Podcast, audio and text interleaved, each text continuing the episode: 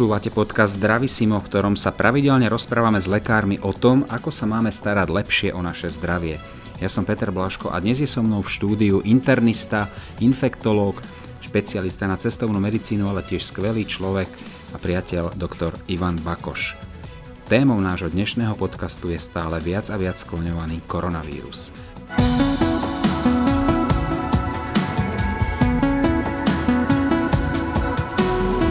Ivan, vítaj u nás. Ďakujem pekne. Tak e, veci sa dejú, dlho sme sa nevideli. My sa poznáme snáď viac ako 20 rokov, spravili sme spolu množstvo edukačných kampaní v tejto oblasti. Dnes je piatok 13. Situácia je vážna, počty, naka- počty nakazených pacientov s koronavírusom rastú exponenciálne s výnimkou Číny v dôsledku šíriacej sa nákazy zažili akciové trhy za posledný týždeň výplach dramatickejší ako počas krízy z roku 2008. Na Slovensku aj v okolitých krajinách platia mimoriadne opatrenia, núdzový stav. Zažil si už niečo podobné, Ivo? No, napriek tomu teda, že som ročník, ktorý už sa nedá nazvať ani starším dorastencom, tak je fakt, že tento rozsah alebo takúto hrozbu som nezažil. Boli to len hrozby, ktoré som si čítal niekde zo zdroje strany Zemegule, alebo teda aspoň pologule južnej a severnej, myslím tým napríklad ebolu, SARS, ktorý sa nás čiastočne dotkol, ale určite nemal tento e, rozsah, ako má koronavírus doteraz a mám takú obavu, nechcem nikoho strašiť, že vzhľadom na tú fázu e, vývoja e, koronavírusovej infekcie e, musíme očakávať, že to môže byť aj horšie a treba sa určite nejakým spôsobom pripraviť. Jednak, jednak duševne a vnímať veci vážnejšie ako snad doteraz, ale piatok 13. mne svedčí a ja ho mám rád, lebo nič mimoriadné, napriek tomu, že sa v tomto dni očakávajú nejaké veci, tak neboli. Nehovorím, že teraz nie je piatok 13. alebo považujem ho, že za nie zlý, lebo v tejto situácii, ktorá hrozí, tak sme na tom ešte veľmi, veľmi dobre. Či už je to pravda, alebo sa pravda len ukáže, tak to ukáže len čas. O koronavíruse bolo povedané veľa. Je to mediálna téma číslo jedna. Vidíme, všetky zložky sú v pohotovosti. Poďme sa ale na to pozrieť očami bežného človeka, ktorý rieši každodennosť. Takže začal by som možno takou základnou otázkou, ktorú si asi kladie každý z nás. Pri akých symptómoch mám spozornieť? Kýcham, kašlem. Je jar, je obdobie, kedy odhľadnúť od tejto pandémie, ktorá sa tu šíri, je bežné, že ľudia majú výrozy, majú chrípky. To znamená, pri akých symptómoch má bežný človek spozornieť a povedať si? No, možno začnem tou chrípkou, lebo chrípka je považovaná za bežné ochorenie. Venujeme sa aj pomerne málo nejaké e, epidémie, ktoré sú prakticky vždy v zimnom období u nás. Sú, e, ľudia zomierajú a nejak sme sa stali otrlými voči týmto informáciám a dátam. A je to taký zaujímavý, zaujímavý fenomén. Dneska alebo keď, keď pred koronavírusom niekto mal nádchu a palili ho oči trochu a mal 37,3, tak považoval, že nič sa nedieje, to mám nejaký soplík, alebo niekto to nazval, že to je chrypka. Pritom to určite chrypka nebola, keď to prešlo za 2-3 dní, lebo chrypka je podobne ako koronavírus e, infekcia, ktorá určite trvá niekoľko dní. Intenzita tých príznakov je, je e, veľmi široká, ale poriadna chrypka zloží každého človeka minimálne na týždeň, dva do postele a ešte ďalšie mesiace cítil, že prekonal, prekonal tú chrypku. Čiže ja chrypku nepovažujem za úplne bežnú infekciu, tak ako sme zvyknutí pri niektorých iných vírusoch, čo je rinovírus, že naozaj urobia nádchu, eventuálne nejakú komplikáciu, že nasadne baktéria a je tam zápal prínosových dutín, treba alebo takéto. To nemá s chrypkou a koronavírusom nič spoločné. V čom je teda koronavírus iný, nebezpečnejší ako chrípka? Táto COVID-19, ako sa nazýva vlastne to ochorenie spôsobené týmto typom koronavírusu, je závažná tým, že zatiaľ sme sa na našej planete ako ľudské bytosti vlastne nestretli s týmto vírusom. Preto ak vznikne takýto vírus a postupne sa dostáva do fázy, že nadobudne tú schopnosť svojou zmenou a svojim prispôsobením a chtíčom, že chcem žiť, urobiť to, že e, preskočí v úvodzovkách zo zvieraťa na človeka a zrazu obohatí to svoju vlastnosť nebezpečnú, že že dokáže sa vlastne e, adaptovať alebo, alebo urobí nám to, že sa infekcia šíri kvapočkou infekciou človeka na človeka, tak vtedy je to, je to stav núze pre lokalitu, kde sa to stane, lebo ten, ten prenos je potom mimoriadne rýchly a, a e, veľmi zlý. A hlavne preto, že všetci tí ľudia okolo a potom nakoniec, ako vidíme dneska pri koronavíruse, po celej Zemeguli, nemá nikto protilátky, lebo v živote sa nikto s týmto vírusom nestretol. Takže v tom tá explózia toho, toho prenosu a to šírenie sa prakticky neobmedzenie po celej Zemeguli, to je ten fenomén, ktorý, ktorý nie je dobrý a treba ho brať veľmi vážne. No, ak by sme veľmi chceli hľadať rozdiel medzi chrípkou a koronavírusovou infekciou tohto typu, ktorá je tu dnes, eh, v medicíne už neexistuje, neplatí a to neplatilo vlastne nikdy, ale dalo sa oprieť o isté symptómy a o niektoré znaky, ktoré keď prišli, tak sa dala vykúzliť, alebo človek mohol myslieť na nejakú diagnózu, dokonca definitívnu diagnózu.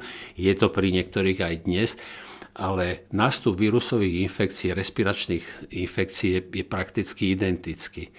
Jediný rozdiel snáď, ktorý by som ja tam videl, je, že chrypka ide rýchlejšie, že vlastne začne sa cítiť zle, e, e, veľmi rýchlo nastupujú horúčky, dostaví sa niekedy aj nádcha, bolesti hrdla, čo pri koronavírusových infekciách je to skôr o nenápadnejšom nástupe týchto symptómov. Tá horúčka nemusí byť hneď taká prudká ako pri chrypkách, môže ísť niekde do 38. Samozrejme, keď potom ďalej progreduje, áno, ale ten začiatok nie je tak explozívny. No a čo je taký, taký rozdiel, že koronavírusy naozaj skôr začínajú tak, že sa objavujú symptómy zo zápalu dolných dýchacích ciest, to znamená priedušky, plúca, čiže začína to takým e, pokašliavaním, suchým, neproduktívnym, dráždeným kašľom.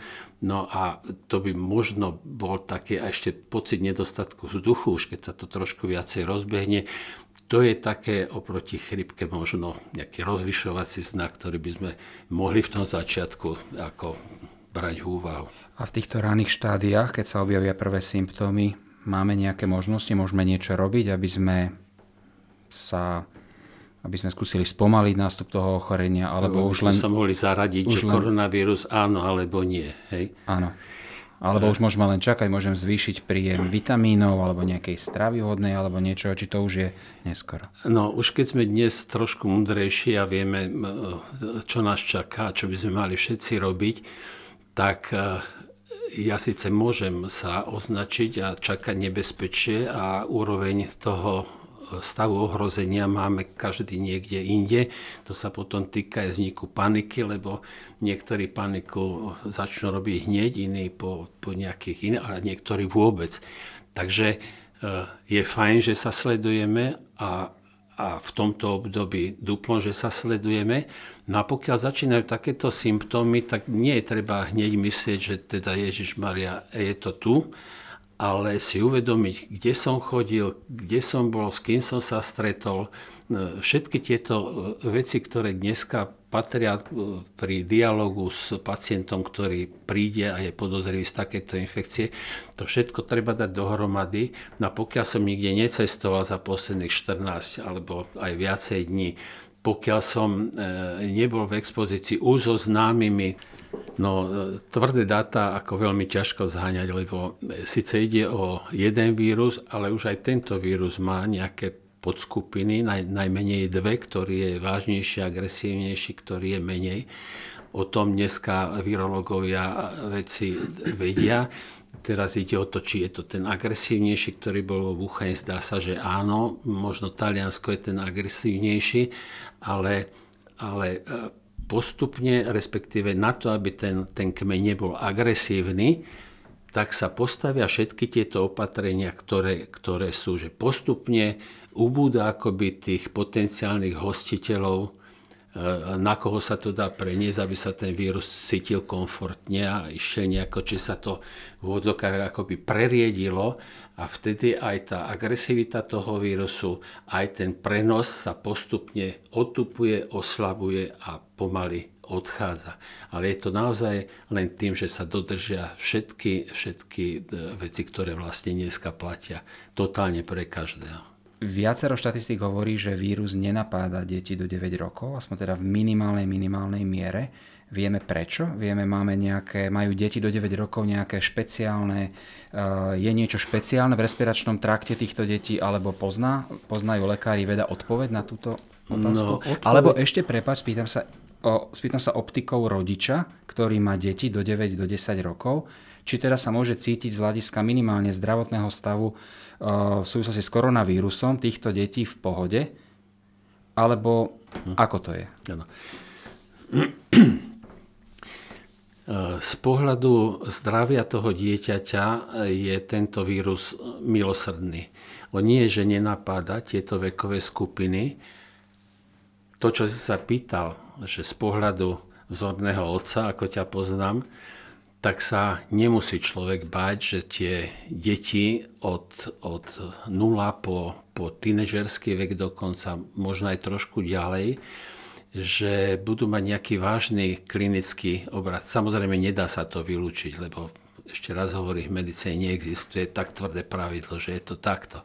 Ale v zásade dnes vieme, že tie detská, nie že ich obíde, že sa neinfikujú. Oni sa infikujú, oni sú asymptomaticky, to znamená, že nemajú žiaden prejav choroby, nejakého prechladnutia alebo, alebo nič, teplota vôbec nereagujú, drobné deti fičia, takže utrapia ešte aj, aj starých rodičov, ale nosičmi sú.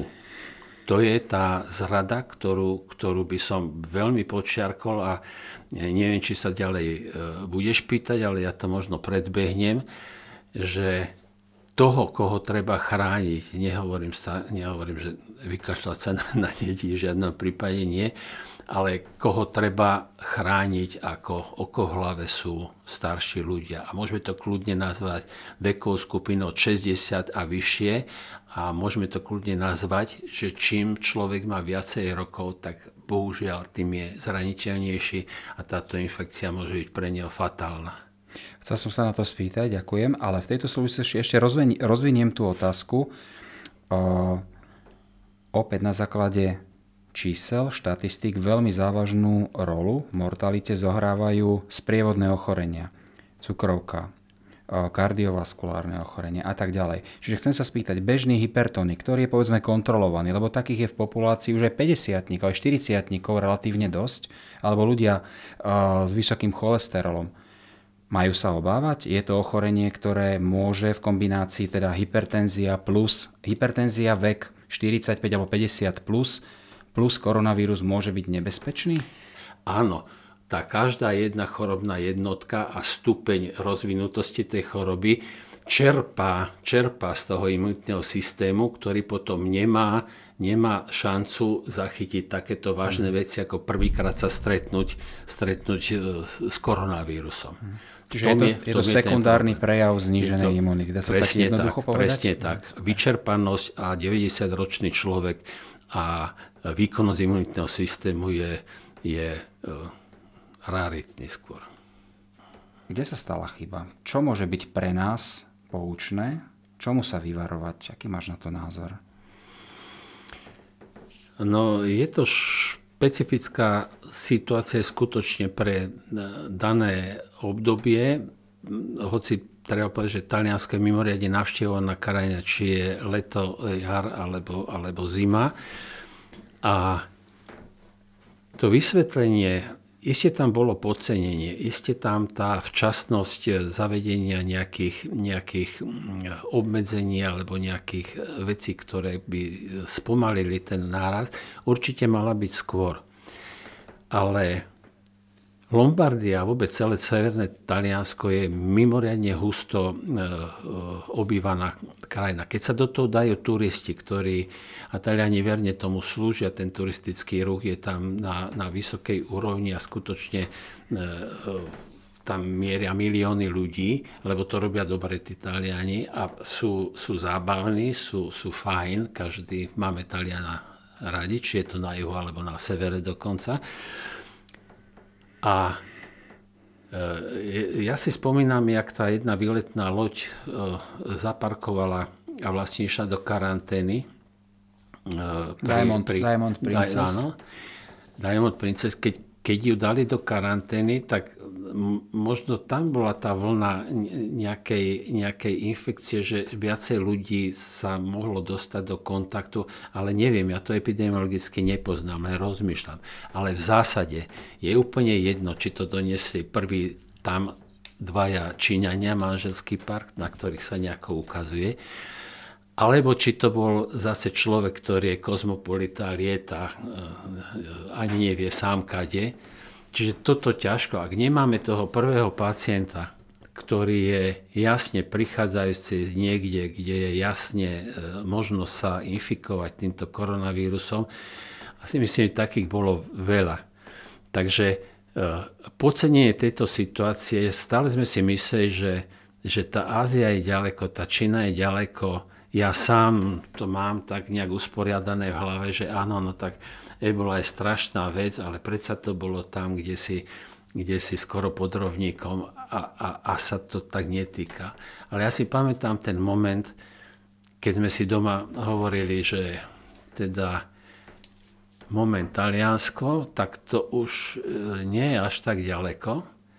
Taliani sú úžasní hostitelia, príjemní, ale keď sú sami, oni vedia roztočiť, oni si sami sebe stačia, lebo to sú obrovské rodiny a pri tej hustote obyvateľstva je to veľmi tesný kontakt. Tam obeduje 15-20 Talianov v rodine spolu, obed trvá 4 hodiny, no a za tie 4 hodiny pri tom úzkom kontakte ako môže dôjsť k prenosu veľmi, veľmi hravo. Druhá hrozná vec pre, pre e, Talianov, čo sa stala, je krásne, že majú dlhovekosť a teda, že tá kvalita života v tom vyššom veku je stále výborná a dobrá. No ale z toho dôvodu, čo sme spomínali, že ten, ten organizmus a imunitný systém pomaly hasne, no tak bolo zle, že tam ich bolo viacero, preto aj tá smrtnosť je u Talianov taká, aká je.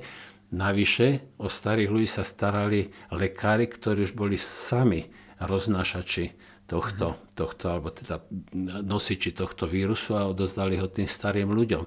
Preto tá katastrofa. No a Taliansko má ešte smolu v tom, že naozaj e, je to explozívna záležitosť, že to nešlo pomaly a neboli pritom, a preto to bola explozívna, lebo sú tam tie podmienky, o ktorých som hovoril, a v jednom čase ešte vtedy stále nevedeli, čo sa ide diať, lebo to, to naštartovalo behom 4 dní.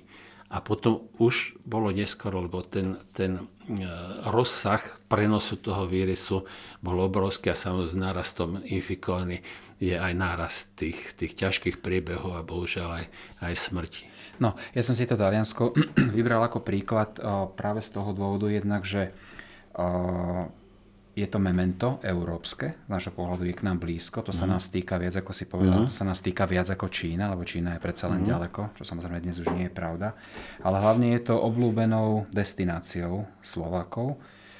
Prebehli jarné prázdniny. Podľa údajov mobilných operátorov bolo 7 tisíc Slovákov na dovolenkách v Taliansku, že aj v Lombardii. Čiže je vysoko pravdepodobné, že sa dostali s prenášačmi vírusu do kontaktu a už sú tu. Pýtam sa kvôli tomu, že zrejme v odborných kruhoch sa očakáva nejaký, nejaký pík alebo nejaký nárast. Kocky sú hodené. Som povedal, že premorenie týmto vírusom na Slovensku je nevyhnutnosť. Ide o to, čo dokážeme s tým urobiť. Ako sa dokážeme z Talianska poučiť. že sú tam rizikové faktory, tie, o ktorých si hovoril, že teda v čase, kedy boli Slováci vlastne nasťahovaní, teda ty tvrdí 7 tisíc, ja si myslím, že ich bolo viac, ale nevadí, lebo to je od jedného operátora a bla bla bla, to je jedno, ale bolo ich veľa na to, aby mohli pomerne slušný batoh tých koronavírusov doniesť na Slovensko. Druhá vec, e, nejak sme si e, predstavovali, a to som chcel povedať, že my sme si doma hovorili pred voľbami týždeň, keď je do Rakúska prišiel, pri, pri, tak hovorím, vieš čo, ale to sa mi zdá moc blízko. A to nemáme šancu ako pri tej, hm, nazvime to pripravenosti, ale je, bola to skôr nepripravenosť, lebo určite meškame s vecami, ktoré sa mohli urobiť skôr. Tak mali by sme niečo robiť. V tom čase napríklad Litva. Litva sa postavila k tomu, že tieto mimoriadne veci, čo my tu dnes máme, oni už mali na začiatku februára poučení nejaký spôsob. Je ich menej, je to uh, asi ľahšie regulovateľný štát, ako, ako sme my v našej mladej demokracii. Ale to sú všetko faktory, ktoré prispievajú. Teraz vyseli tie voľby, ktoré, ktoré už, chvála Bohu, museli prísť nejakým spôsobom a nemyslím si, že tá skupina ľudí, ktorá, ktorá chcela a, a prišla zvonku odvoliť, že to je ten pravý, pravý prúd prúdenia tých vírusov k nám, určite títo dovolenkári sú viac. Takže z lúk okolností. Naše prázdniny, Taliansko už s prúdiacou a prepukajúcou masívnou epidémiou, e, nejaká tá snaha byť doma na voľbách, každé lietadlo každý, každý e, zájazd autobusy, ktorý prišiel, to sú všetko potenciálni nosiči vírusov. Takže na príklade a na memente Talianska, ktoré je pre nás inšpiratívne, treba sa poučiť a tie opatrenia, ktoré sú, treba rešpektovať. Peter, a v súvislosti... Ja... Áno? Prepač, že, že skačem to, lebo hneď sa idem chytiť na to a počuť to dneska z tej obrazovky, z tých, z tých e, spravodajstiev e, v tlači. Ja by som chcel počiarknúť to, že naozaj, ak si neuvedomíme vážnosť tej situácie, tak môže to ísť tým talianským, talianským smerom je na nás, aby sme všetky opatrenia, a ja, ja poviem len jedno, aby každý, kto môže a veľmi veľa úsilia niekto toho dá, sa stretol s čo najmenej ľuďmi. Nejdem opísať jednotlivé situácie, že rodiny, kde musí sa zaskakovať, nejaká práca je alebo niečo. Samozrejme, nedá sa zavrieť, že celá, celé Slovensko sa zavrie do svojich bytov a domčekov. Nakoniec ani všetci Slováci nemajú tie byty a domčeky. Ale skrátka chcem povedať, uvedomme si to. Keď už musím výjsť aj, a poviem príklad, nakúpiť potraviny, s potravinami treba, treba byť. Tak buď sa dohodne s nejakým susedom, že to robíme, čím zriedkavejšie pôjdem tým, tá perspektíva pre mňa je lepšia, tým menšie riziko nákazy. Alebo teda nerobíte nakúpiť tak, že hodinu behám okolo regálov a čo vidím, to si zoberiem. Idem kúpiť chlieb, prídem do najmenšieho obchodu, aký existuje, lebo tam bude najmenej ľudí zrejme, zoberiem ten chlieb a zmiznem uh-huh. za, za situácie, že aj tí ľudia, čo sú tam, tak si nechám nejaký ostup, prídem domov, no, umím sa všetko, umývanie rúk, tie, tie základné veci, ktoré sú popísané, nejdem tu opakovať, to jednoducho treba dodržať.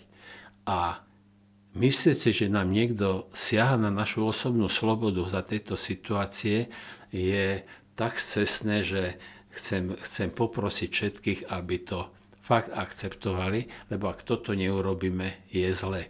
A máme možnosť teraz vlastne dokázať, že, že eh, ak dokážem toto racionálne všetko zvládnuť a byť takýto prospešný nie len kvôli mojim blízkym a sebe, ale aj, aj voči tým susedom, voči neznámym ľuďom, všetci. Takže ten hrdý názov, že homo sapiens, by sme eh, si mohli nejako potvrdiť takýmto správaním. Ja sa chcem ešte spýtať, teda karanténa sa nás týka všetkých, v podstate istá, istý stupeň karantény. Čo môžem robiť v karanténe? Môžem ísť na vzduch, alebo už prebehli internetom videá, že je to len gauč, knižka, ano. telka, gauč, knižka, telka a tak ďalej. Čiže môžem ísť von, môžem ísť do parku, môžem ísť do hory. Kde sú tie limity? Uh, možno k slovičku karanténa. Je to slovičko, ktoré tu nemáme dnes ani z minulého storočia, ale to slovo pochádza najmenej zo 14. storočia. Je to z francúzštiny číslovka 40, karant. To znamená, alebo v tom čase je popísaná situácia, kedy v Dubrovníku neprijali loď, kde boli chorí ľudia, čiže nepoznali ani čo je vírus, ani čo je baktéria, nič, len cítili obrovské riziko a že, že sú nejakí ľudia, ktorí sú nejako chorí a my ich nechceme a dali 40 dňov, z toho je to tá, tá karanténa, 40 dňov lehotu, že tú loď nevpustili vlastne do mesta Dubrovnik. A to prosím bolo 14. storočie. Takže odtedy karanténa je slovo, ktoré vlastne hovorí o tom, že musí sa izolovať, a to neznamená, že len človek. To existuje zvieracia karanténa, existuje karanténa veci, ktoré pokiaľ sa nevyvrbí, čo v tom je, tak sú v karanténe. To znamená, že sú niekde zatvorené a nikto k nim nemá prístup a podobne. No a to isté platí pre karanténu tohto, tohto typu, ktorú, ktorá je vyhlásená, ale zase samozrejme možno som spomínal, že nedá sa e, myslieť, že udrží sme takú karanténu, že dva týždne nevystrčí ani jeden Slovak e, nos zo svojho bytu. To sa jednoducho nedá. Ale tá karanténa je do najväčšej možnej miery zakceptovať tento holý fakt a toto obrovské riziko, že čo najmenej sa stretať. Jasné, že prejsť sa na vzduchu, ak nám to nebude aj dovolí najbližší týždeň, že slniečko sa na nás pozrie, usmeje a už máme aspoň tu v našom regióne rozkvitnuté e, marhule, mandle a, a, a broskyne. Čiže to je taký ten blahodárny, čo nemusím ani koronavírus byť ani nič, je to čosi pozitívne, milé a toto si netreba nehať ako ako uh, odpustiť, nemá sa to odpustiť. Jasné, že môžeme ísť von. A zase, prvá zásada je, čerstvý tuch vynikajúci, no tak nepôjdem sa e, teraz prechádzať okolo Slovnatu, keď som tam nikdy nebol, nie? lebo tam chodí málo ľudí. Čiže čerstvý vzduch, tam, kde nie sú ľudia. Cera mi včera hovorila, že sa bola prejsť s rodinou išla eh, v Dubravke hore na kopec, ako kde sa ide, je cestička na, na Devinskú kobylu, 60 aut. A, stretali sa ľudia mm. tak pomaly v úvodzokách ako na korze. Mm. Že nie, radšej si sadnúť a ísť niekde úplne do kúsku lesa, ktorý je v tom momente len, len môj a tak, ale preháňam. Ešte raz hovorím, racionálne obmedziť e, spoločenský rodinný kontakt, akceptovať strašným spôsobom ochranu starých ľudí pre to, čo sme si hovorili.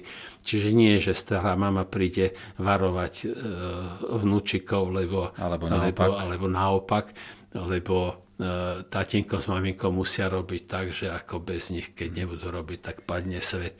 Nie za 14 dní nepadne svet nikomu a všetko pôjde tak, ako má. A bodaj by to bolo tých 14 dní a bodaj by to tá karanténa o 14 zabrala. dní zabrala, e, že skončila, tak to už si hryziem do jazyka, lebo to je nereálne.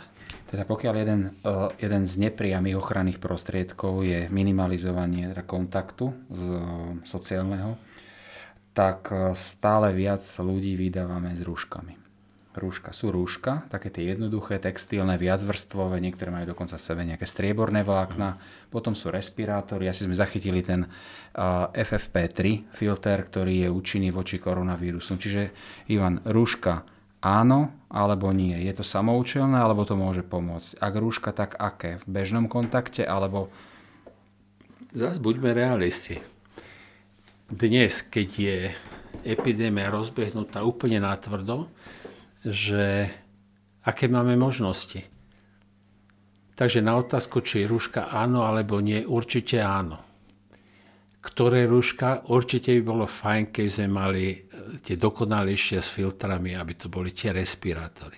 Ak ich nemáme, aj obyčajná ruška splňa určité kritéria. Určite nechráni na 100%, ale zase hovorí 100% v medicíne a v týchto prípadoch neexistuje. Ale čím je dokonalejší ten tým je lepšie. Ale určite tieto látkové, ktoré snáď už budú k dostaniu a rozdávať sa budú zadarmo, chvála Bohu, aj tie majú svoje opodstatnenie a nosiť. Takže sa zahrať nech je dneska každý ten chirurg na operačke a nech, nech, nech si e, myslí, ale zase žartujem. Nosiť rušku ochrániť seba, ale zase tá spolupatričnosť myslieť na to, že ja nemôžem byť ten človek, ktorý ohrozuje druhého. Čiže preto tá rúška, ktorá je, tak treba ju nosiť, či už smerom mm. tým alebo oným. Čiže ten absolútny dôvod je, že minimálne nenakazím iných, Jasné. keď som... O... Nakazím, lebo keď prsknem riadne, tak ako to, to tá ruška nezachytí. Však Ale to minimalizujem všetky... to riziko. Zmenšujem. Zmenšujem. Tak, to, to je to slovo. Hej. Čiže áno. Ruška by sa mohla stať modou teraz chvíľu. Hej, už som videl také obrázky. Ja. A ďalšia z možností sú nejaké lieky. Som očkovaný proti chrípke. Pomáha, zvyšuje e, nejakú mieru mojej, mojej, mojej odolnosti voči nákaze koronavírusom, očkovaní voči chrípke alebo nie? Nie je to explicitne alebo teda jasne dokonale e, vedecky dokázané štúdie na to nie sú, ten vírus je strašne mladý a nedá sa to urobiť v takom, takom krátkom čase. Ale keď vychádzame z tej skupiny respiračných, alebo respektíve koronavírusy a chrypkový vírus, oni sú samozrejme rozdielne. Ale niektoré tie sekvencie toho genómu, keď si tak budeme namýšľať, placebo niekedy je tiež strašne dobrá vec, ale ne, nerozprávame o placebe reálne. A mohli by parciálne, eventuálne, možno urobiť to, že ten klinický priebeh toho ochorenia neochránia, neodchránia pred tou novou infekciou, neochránia, ale určite je lepšie byť zaočkovaný proti chrypke a stretnúť sa s koronavírusom ako opačne. Totižto sme ešte stále, respektive končí sezóna chrípky u nás v týchto zemepisných šírkach a dĺžkach, ale ak by som dostal duálnu infekciu, že, že som načatý chrypkovým vírusom a môj imunitný systém teda je odčerpávaný tak ako pri riadnej chrypke a na to nebudaj by nasadol koronavírus, tak tá perspektíva je, je pomerne zlá aj, aj mladších ľudí, nie, nie len starých ľudí. Čiže predstavme si, Peter, mm-hmm. predstavme si takú situáciu, lebo o chrypke sa hovorí, a to som hovoril, že dali sme do kategórie, však to tu je, to je tu každý rok, a či sa očkujem, či sa neočkujem, je to jedno a tak. Teraz 800 mŕtvych za jednu sezónu nejak nikomu nič nehovorí. Tu máme 21 chorých na korona, a to prosím nepodcením ten koronavírus, aby bolo jasné ale teda, lebo myslím, že jedna otázka nejaká bola tohto, tohto typu, že však chrípka je. No áno, je tá chrípka, ale predstav si tú situáciu, my na chrípku máme vakcínu, ktorá sa aktualizuje, lebo ten beťar chrípky robí to, čo robí koronavírus. A keby 70% obyvateľstva bolo zaočkované chryp, proti chrípke, proti, proti vírusu chrípky, tak ten vírus odtiaľ to odíde, lebo nemá tu čo robiť, lebo on nemá čo nemá s prepačením žrať, nemá hostiteľa riadného, ktorý by tam pomnožil sa a všetko. On, on prestane cirkulovať. A máme pochrypke a ochránime aj tých, čo sa nemôžu očkovať, aj, aj všetky, všetky prípady, aj, aj tých, čo sú teda presvedčení, že ak by sa zaočkovali, umru. Čiže Predstav si tu si tá, čo by sme dneska dali za to, keď sme mali vakcínu proti koronavírusu. Tomuto. Lenže to nejde.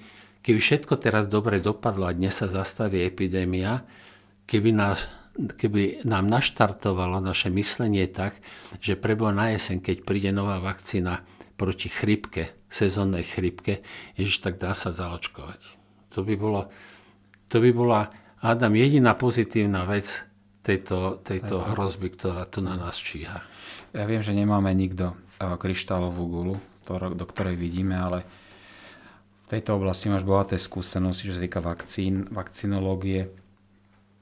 Ako dlho bude trvať vývoj vakcíny ako proti koronavírusu?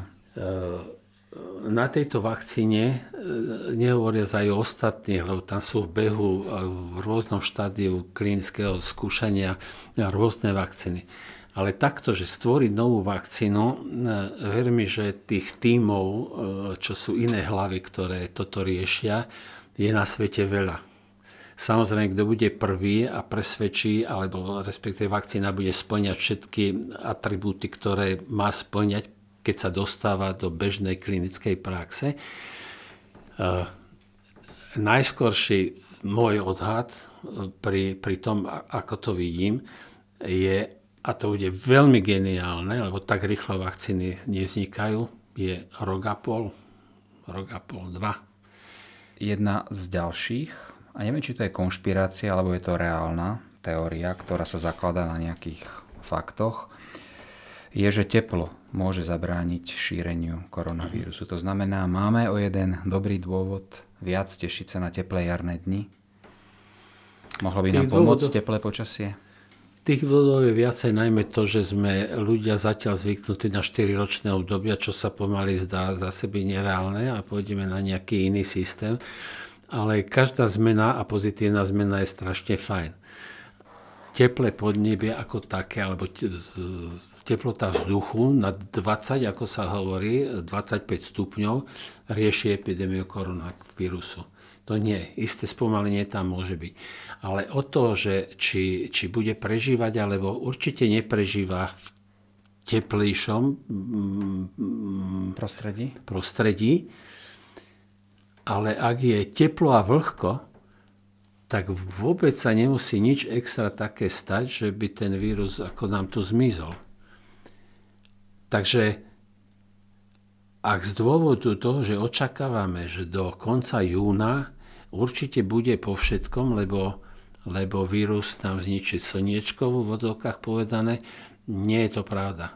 Ten vírus, on tu na teraz bude, akurát e, čím, čím e, na menej ľudí môže sadnúť, tým to bude priaznivejšie. Samozrejme teplé počasie, ale suché počasie, lebo vírus ten sám, pokiaľ sa ocitne úplne sám vo vzduchu, je s ním koniec. Čiže on je vždy niečím obalený v nejakej tej kvapočke, my hovoríme o kvapke a každý si vybaví kvapku e, slzu, slzu, že asi taká veľká.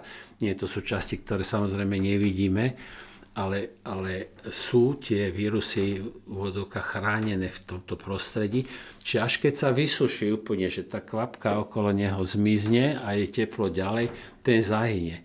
Lenže sú to také počty vírusov, že ako asi sa to nedá ani matematicky vyjadriť, ani nič. To sú kvanta. Mm-hmm. Veď skúsme si uvedomiť, že my v tzv. vyspelá civilizácia, ktorá máme recept na všetko, všetko vieme riešiť.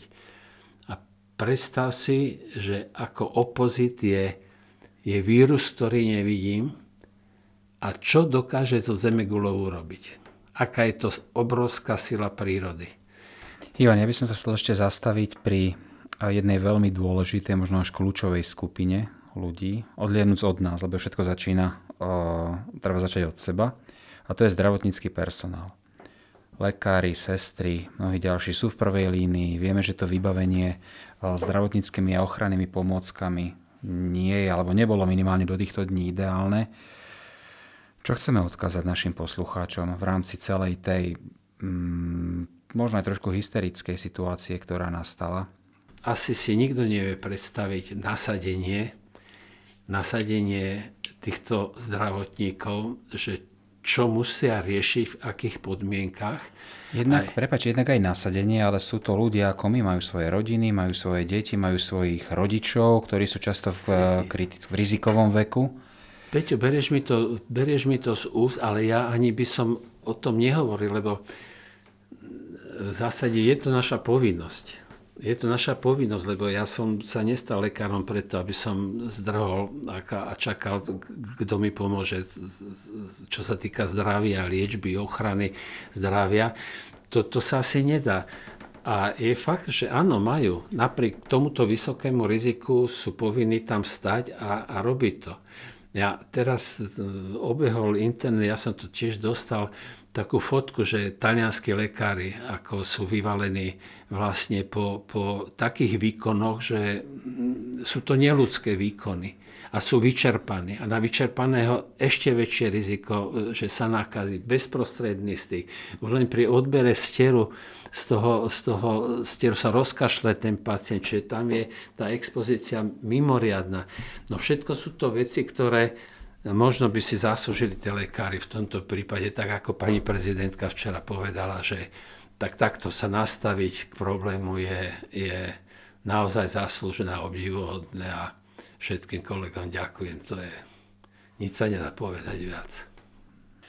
Takže hoci je piatok 13. a počuli sme veľa o, správ, na ktorých sa treba zamyslieť, predsa len taký mini, mini, mini dôvod na optimizmus je minimálne z toho hľadiska, že za posledných 24 hodín pribudlo v Číne v úvodzovkách len 21 nových prípadov, čo pri celkovom výskyte prípadov 80 tisíc, ich bolo v Číne, sa dá si konštatovať, že tam tú epidémiu zvládli. Dnešné Simo sa končí. Ak sa vám podcast páčil, našli ste v ňom niečo zaujímavé, inšpiratívne, dozvedeli ste sa niečo nové, povedzte o ňom vašim priateľom alebo známym. Vaše názory alebo otázky nám napíšte na našu facebookovú stránku Zdravisimo, pomočka podcasty o zdraví. Ďakujeme.